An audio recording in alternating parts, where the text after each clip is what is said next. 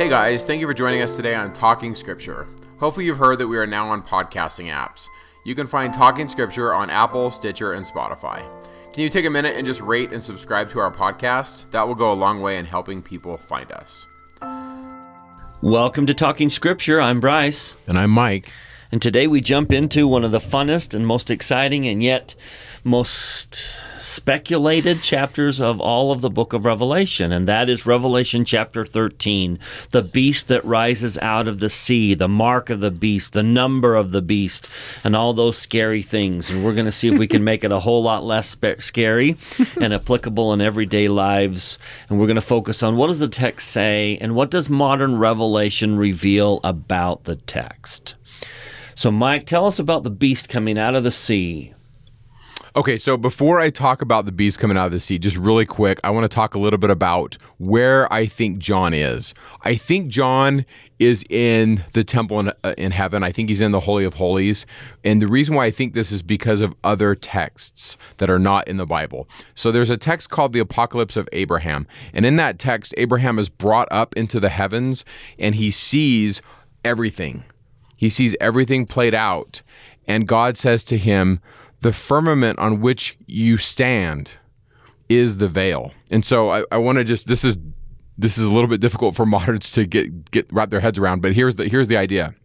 Above the earth is this firmament. It's this it, it's made of something. The ancients believed that there was a, a, like a dome over the earth that kept waters above the firmament. The rakia is the word that is used, and the reason why the, the thunder made the sound it was it did because they thought that maybe it was made of this thin metal, and so you hear that sound of thunder, and they thought, well, the the firmament is shaking, it's moving, and the waters are coming up. And the ancients believed, well, there was water up there because they'd get hit in the face with water. And so there must be water up there. Plus, it's blue. So, hello, science, right? And that's what they thought. Well, in the apocalypse of Abraham, Abraham's brought through the waters into the heavens, and he sees the veil of the temple um, underneath him like a screen. And he sees the history of the whole world played out in front of him. Uh, and it says, Look now beneath your feet at the firmament and understand the creation that was depicted of old on this expanse, Apocalypse of Abraham 21 1. So the point is, is that he sees this stuff. Now, this is not so unlike Moses. Uh, Moses 1 says, There was not a soul which he beheld not, meaning Moses, and he discerned them by the Spirit of God. And so John is seeing this stuff played out. And so he sees these beasts, and there's a couple of them. There's a sea beast and there's a land beast. And I think John's standing with God and he's looking at the veil and he sees all this stuff. And like we talked about in Revelation 12, and if you haven't listened to the Revelation 12 podcast, may I invite you listeners to listen to that. This is repetition. And so he sees this really scary looking beast uh, come out of the ocean and it's got a bunch of heads. And like I said, Bryce said it's kind of scary. Um, I put a fun picture on the show notes right out of Martin Luther's Bible. That's kind of fun. And on the right hand side, you can see the seven heads of this critter. And it's not exactly depicted correctly out, you know, as the Bible reads, but that's okay because it's fun. And on the left hand corner, you see the land beast. And so, what are they? I don't know, but okay. So here, here, here's what I think is going on.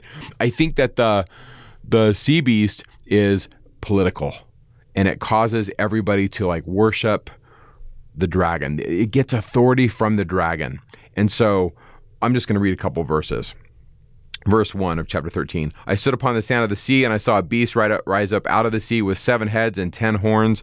So it's got uh, a crowns on its head and on the heads were the name of blasphemy. And the beast which I saw was like unto a leopard, and his feet were like a bear, and his mouth was like the mouth of a lion. And the dragon gave him his power and his seat and his authority. So, a couple thoughts. In one sense, the beast is a parody or a pun, and it's punning on God. In other words, the beast is, is copying God. Jesus came from the heavens, and he got his authority and his seat and his power from his father. And this beast gets these same things from the dragon. So John's playing with the, with these images. But then it says this. It essentially says, I saw one of the heads as it were wounded to death, and his deadly wound was healed, and all the world wondered after the beast. And they worshiped the dragon, which gave power to the beast, and they worshiped the beast, saying, Who is like unto the beast, and who is able to make war with him? Now, this is this is once again some pun, some punning going on.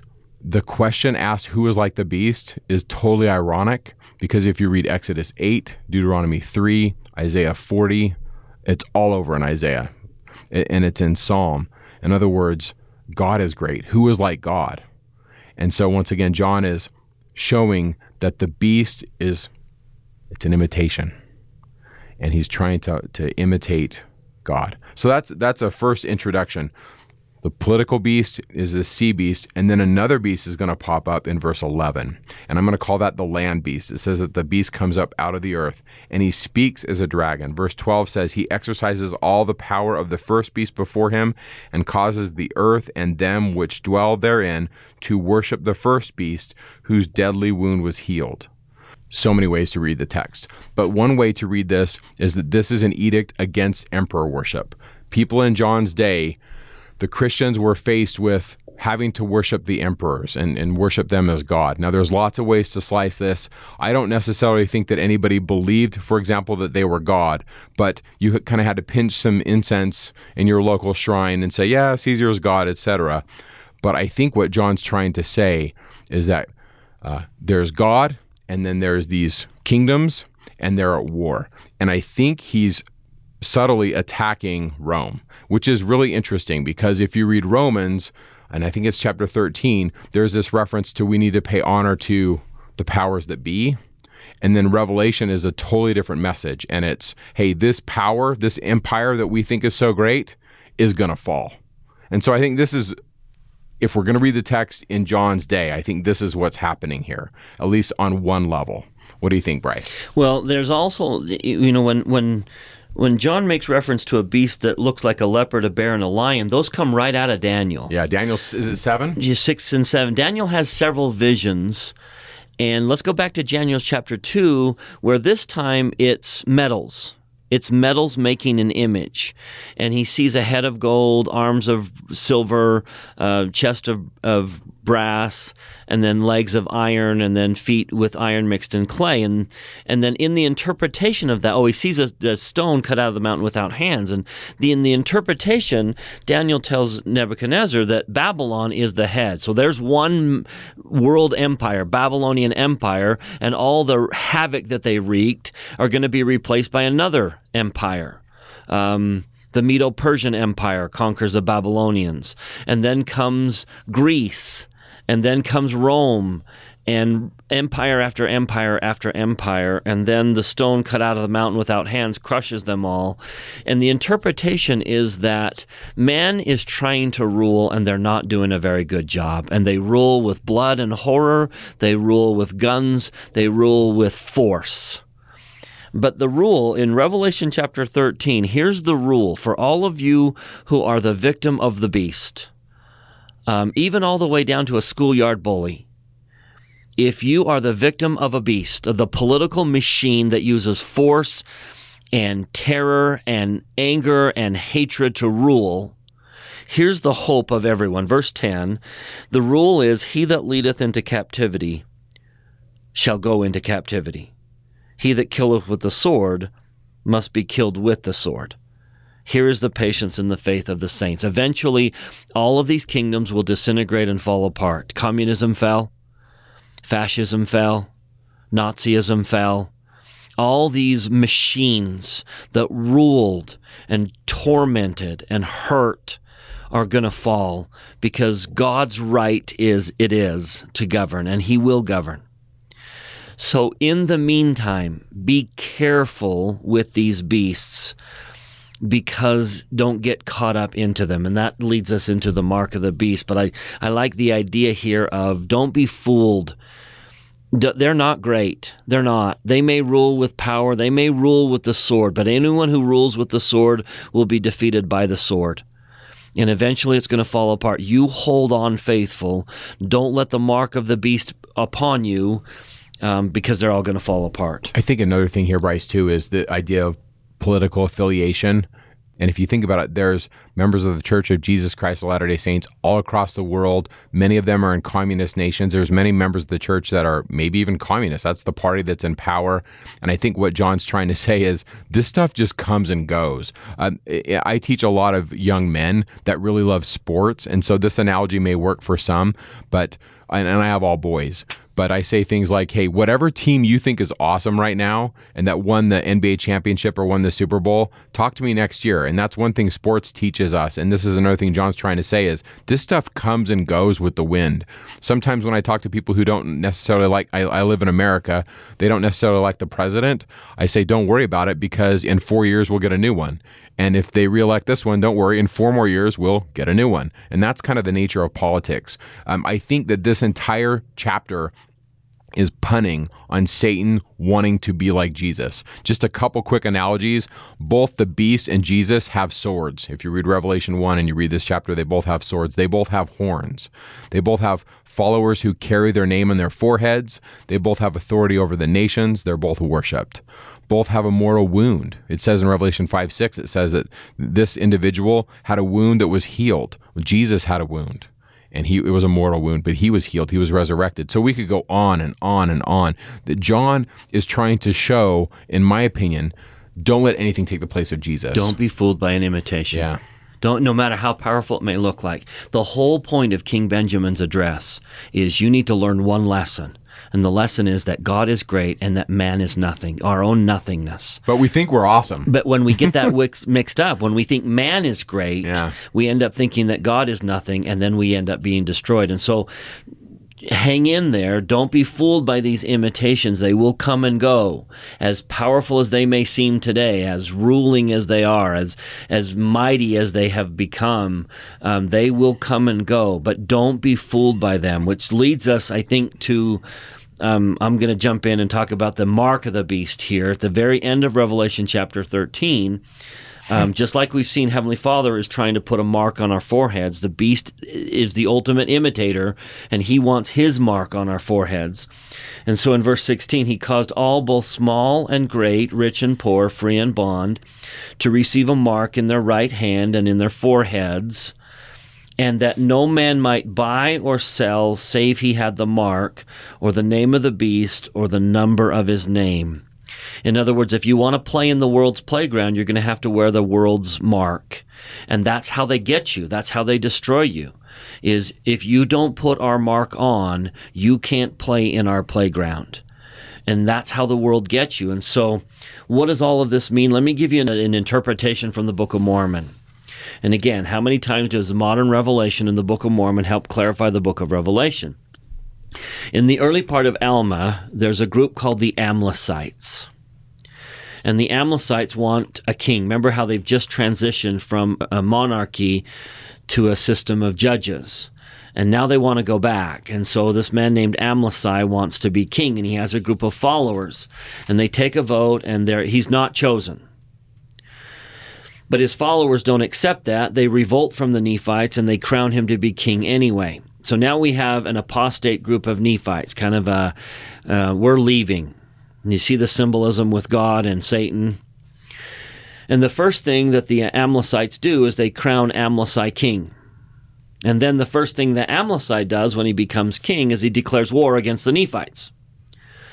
Now remember that the majority chose not to follow Amlici, so the Amlicites are outnumbered and the war doesn't go well and there's a slaughter and the Nephites destroy the Amlicites. And so they go chasing them and they run off to the Lamanites and join the Lamanites. Now I want you to just picture this. If the Amlicites are going to join the Lamanites in war, do you see the problem that they have?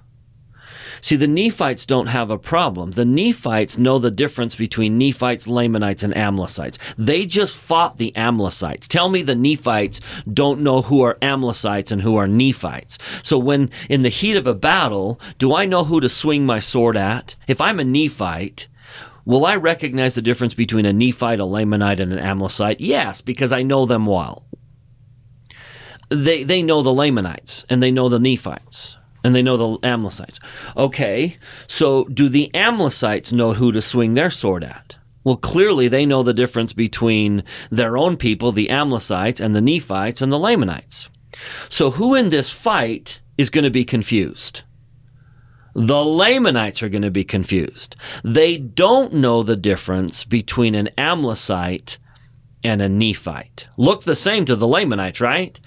They can't tell an apostate Nephite from a Nephite. They all look the same They to me. all look the same.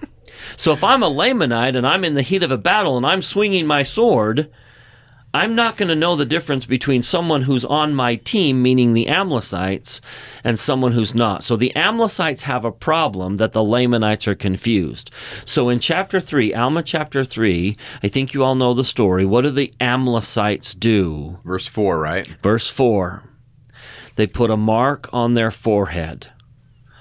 Now, you can't, you just can't ignore the connection to the book of Revelation here. The Amlicites put a mark on their forehead to distinguish themselves as Lamanites. Now, why a red mark on the forehead? Of all the things they could have put on their foreheads, of all the ways they could have distinguished themselves, why a red mark on their forehead? Verse 4 again. The Amlicites were distinguished from the Nephites, for they had marked themselves with red in their foreheads after the manner of the Lamanites.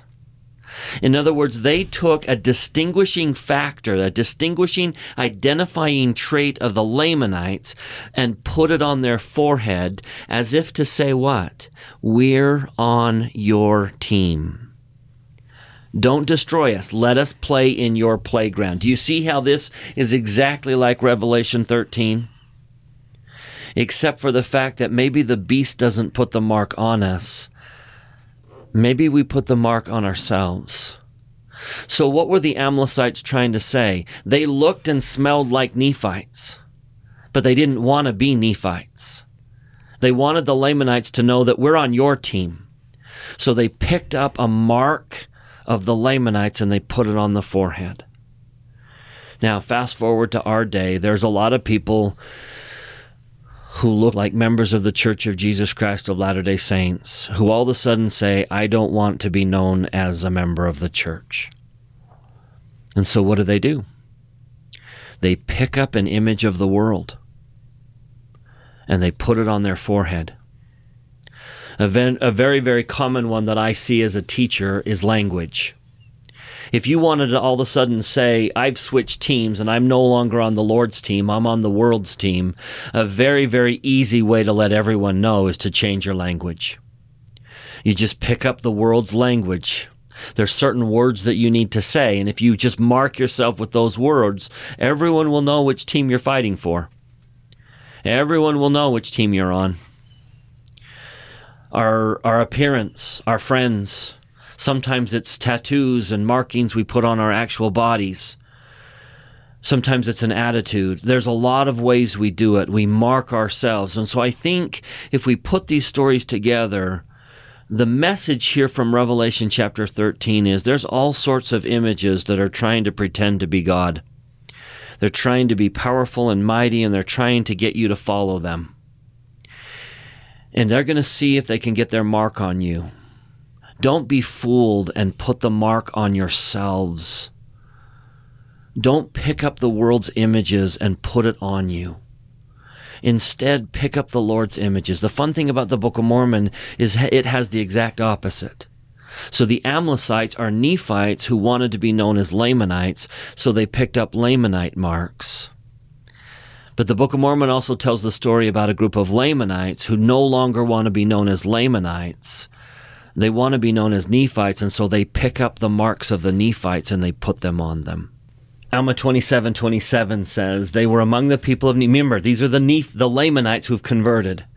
They were among the people of Nephi and also numbered among the people who were of the church of God. And they were distinguished for their zeal towards God and also towards men. In other words, they had picked up marks that identified them as believers. And they had that's how they acted, that's how they lived. They had marked, brothers and sisters, every one of us, every day of our lives, are picking up which mark we want in our forehead. If you want Jesus in your life, you will pick up the things that distinguish you as a believer in Christ. and you will put it on your life. Not just your forehead, your life. You will reflect him in your attitude, your words, your language, your appearance, your friends, what you do in your free time. You will take the marks of Christ and you will put it on. And I remind you in chapter 14, we're about to see a group of believers who come with the name of the Father written on their forehead in verse 1. But some of us are caught up in the world. Some of us are trying to say to the world, I'm on your team. I want you to know that I'm on your, let me play in your playground. Look, I'm wearing your images. So we pick up the attitudes of the world, the language of the world, the image of the world. We pick it up and we put it on our foreheads, and we're trying to say to the world, This is who I am.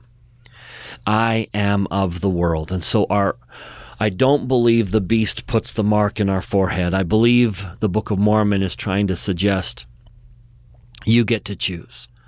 Whose image do you want? Alma picked up on that theme and he asked, Have you been born of God? Have you received his image in your countenance? Have you put him on? Have you picked him up? And, and do you wear him? Do you wear God? Do you wear his attitude? Do you wear his language? Do you wear his covenants? Do you wear him? Or are you caught up in the world and you want the world to know that you play on your team? I think this chapter is very, very symbolic and very applicable, Mike. Yeah, I like that. I, I want to talk a little bit about, you know, what could it possibly mean? So 666, I'm going to start and end with I don't know. And I'm going to start with what I think is a really simple way to look at it. The number six in scripture is going to represent man without God. Man was made on the sixth day. The seventh day, God sanctified it. So that's all good stuff. Three is covenant. So 666, it's this idea of man without God. And it's this idea of we're just going to do it on our own. We don't really need God. Now, that being said, I think we're back to punning again. I think that uh, John's kind of giving a raspberry to the Romans, but I think he's also giving it uh, through the lens of early Jewish literature. And so take it for what it's worth. Like I said, this is the fun stuff about podcasts is we can nerd out and do stuff that you're not going to ever teach us in a lesson, but it's cool stuff to know. A couple thoughts. Uh, I'm gonna I'm gonna call this ancient Sudoku.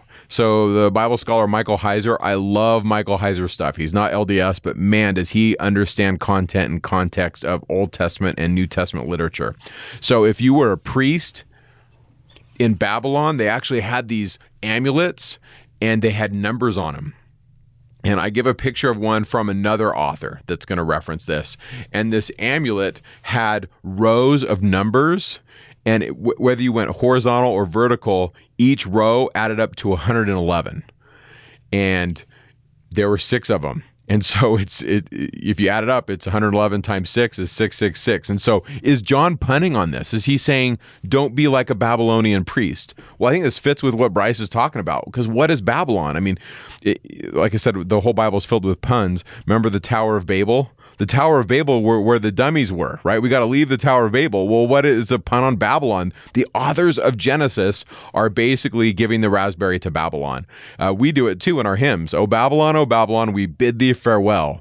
We're going to the mountain of Ephraim to dwell. So that's part of what religion does is we give the raspberries to the enemy and uh, in scholarship they call that the a polemical text. It's a polemic. It's a we don't like you and we're better than you. And so that's one way to look at it.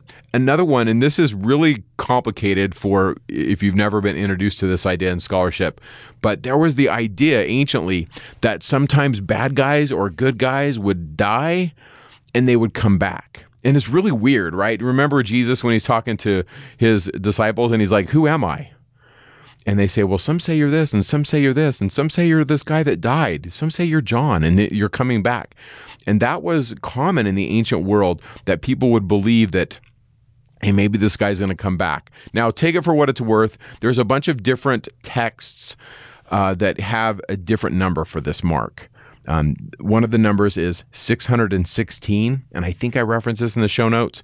Uh, but look at verse, uh, we're in Revelation 13. Look at verse 17. Actually, no, let's read verse 18. Here is wisdom. Let him that hath understanding count the number of the beast, for it is the number of a man, and his number is 603 score and six. In some of the variant texts, it says 616. Does it matter? Well, it does if you're a nerd and you like to read this stuff. Like I said, you're not going to do this in class, but there was an emperor whose name was Nero. He was a bad dude and he dies. And there was a myth called the Nero Redivivus myth. And in this myth, it was this idea that he was going to come back uh, from from the east, from the sea of the east, and and like I said, we can go way in the weeds in this, but there's this group of texts called the Sibylline Oracles. The Sibylline Oracles were textualized around 80 AD. We think that right around 80 AD, about 10 years after the temple was destroyed. And in the Sibylline Oracles, it talks about this. It talks about Nero coming back. And so a lot of scholars that get into the weeds in this say, hey, the book of Revelation is probably after 80 AD because it's using some of these terms. And if you take Nero's name, and if you've never been introduced to this, it sounds kind of weird, but this is happening. It's happening in Judaism, it's happening in Christianity. They would take your name and they would assign a number to every letter in your name. And there's actually graffiti in the ancient world that says, you know, 317 loves 420 422 and it meant something to these people because they knew their name and they knew their number long story short nero is 616 numerically and I kind of write all this stuff out. If you're interested in this stuff, it's it's cool. If not, I totally get it. But there's a lot of ink spilled on this. Like people write papers about this stuff, trying to figure it out. I think it's a multi-level pun. That's what scriptures do. So John is kind of giving the raspberry to Babylon. He's kind of giving the raspberry to Rome, and he's like, "Yay, Jesus!" And so I love it. I geek out on this stuff, and I think it's fascinating. Um, but essentially, I don't believe that Nero was going to come back from the dead and wreak havoc. But this is my plug for Star Wars. Star Wars is coming out. I'm going to make a prediction. Today is 12 18 2019. Star Wars comes out in a couple days. My prediction is this the evil emperor, Palpatine, is going to come back. I'm throwing that out there. I know that has nothing to do with the scriptures, but I'm just going to say I'm, I'm calling it out. Now, if I'm wrong, I'm wrong. And if you're if you're listening to us on YouTube, go ahead and write in the comments, Mike, you're an idiot, you're wrong. Palpatine doesn't come back. But if I'm right, put that there too. Write that in the comments. Say, hey, Mike, you got it right. So anyway, anyway, lots of fun stuff happening in the mark. I will say this too. The word for mark, charagma, it, it means a serpent's bite but it also can be the mark given put on a uh, put on a doulos or a slave. So if you were a slave, um, sometimes they'd put a mark on you, and I think that's fascinating. A serpent's bite or a mark. They would put this mark on animals too, like a brand. And as Bryce has been talking about the Amlicites and about covenanting to follow the adversary, and it's the right hand and it's the forehead. The serpent's bite, the serpent or a sting from a scorpion, charagma, or the, put on a slave. In other words, we these people are marking themselves to be enslaved to the adversary. And i like bryce's uh, analogy of they're doing it to themselves. That's the irony here. In this chapter they make an image to the beast and the dragon doesn't make it and the beast doesn't make it. If you read it in the text it says they make the image. Anyway i find that fascinating. Don't be fooled by an imitation. Get Jesus in your forehead. Just fill your life with images of Christ and don't be afraid to stand up. If the world doesn't let us play in their playground, that's okay. That's okay, especially as what we're going to get into our next podcast. We're going to take a look at Zion. What's happening in Zion? You will always have a place in Jesus' kingdom. Thank you for joining us, and we'll end with that, and we'll see you in our next podcast.